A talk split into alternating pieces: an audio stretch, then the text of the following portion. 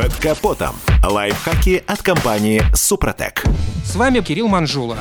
По моим личным наблюдениям, менталитет автомобилиста, если не сильно, то во многом отличается от города к городу и тем более от страны к стране.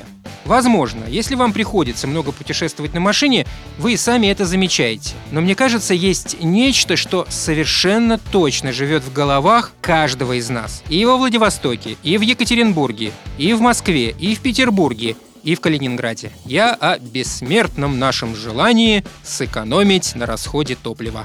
Вот о разных способах удовлетворения этого векового желания предлагаю сегодня и поговорить. Пожалуй, начнем с самого топлива. Где-то прочитал, что переход на горючку с повышенной очищающей способностью может сэкономить чуть ли не 10%. Все, в общем, так, но не совсем. Если ваш двигатель относится к разряду грязнуль, в чем, скорее всего, виноваты именно вы, то, конечно, залив в бак новомодный и дорогой бензин, эффект вас приятно удивит. Но, увы, по мере вымывания всякой пакости сей эффект будет стремиться к нулю. А значит, если у вас чистый или тем более новый движок, то об искомом удовлетворении можно забыть. Далее у нас на повестке резина. Здесь все достаточно просто. Поддерживаем оптимальное, считай, рекомендуемое производителем давление в шинах, и будет нам счастье. И прошу, не перекачивайте колеса. Это просто опасно. Экономите на топливе, но рискуете жизнью. Повышенное давление в шинах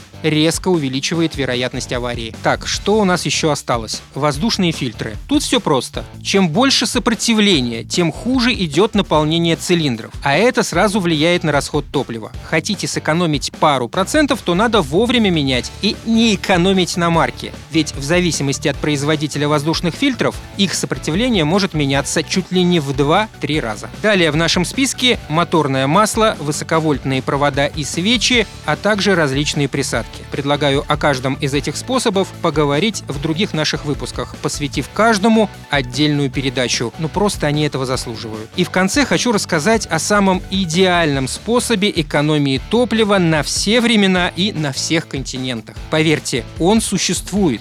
И я не о пересесть на велосипед или ходить пешком. Я о другом.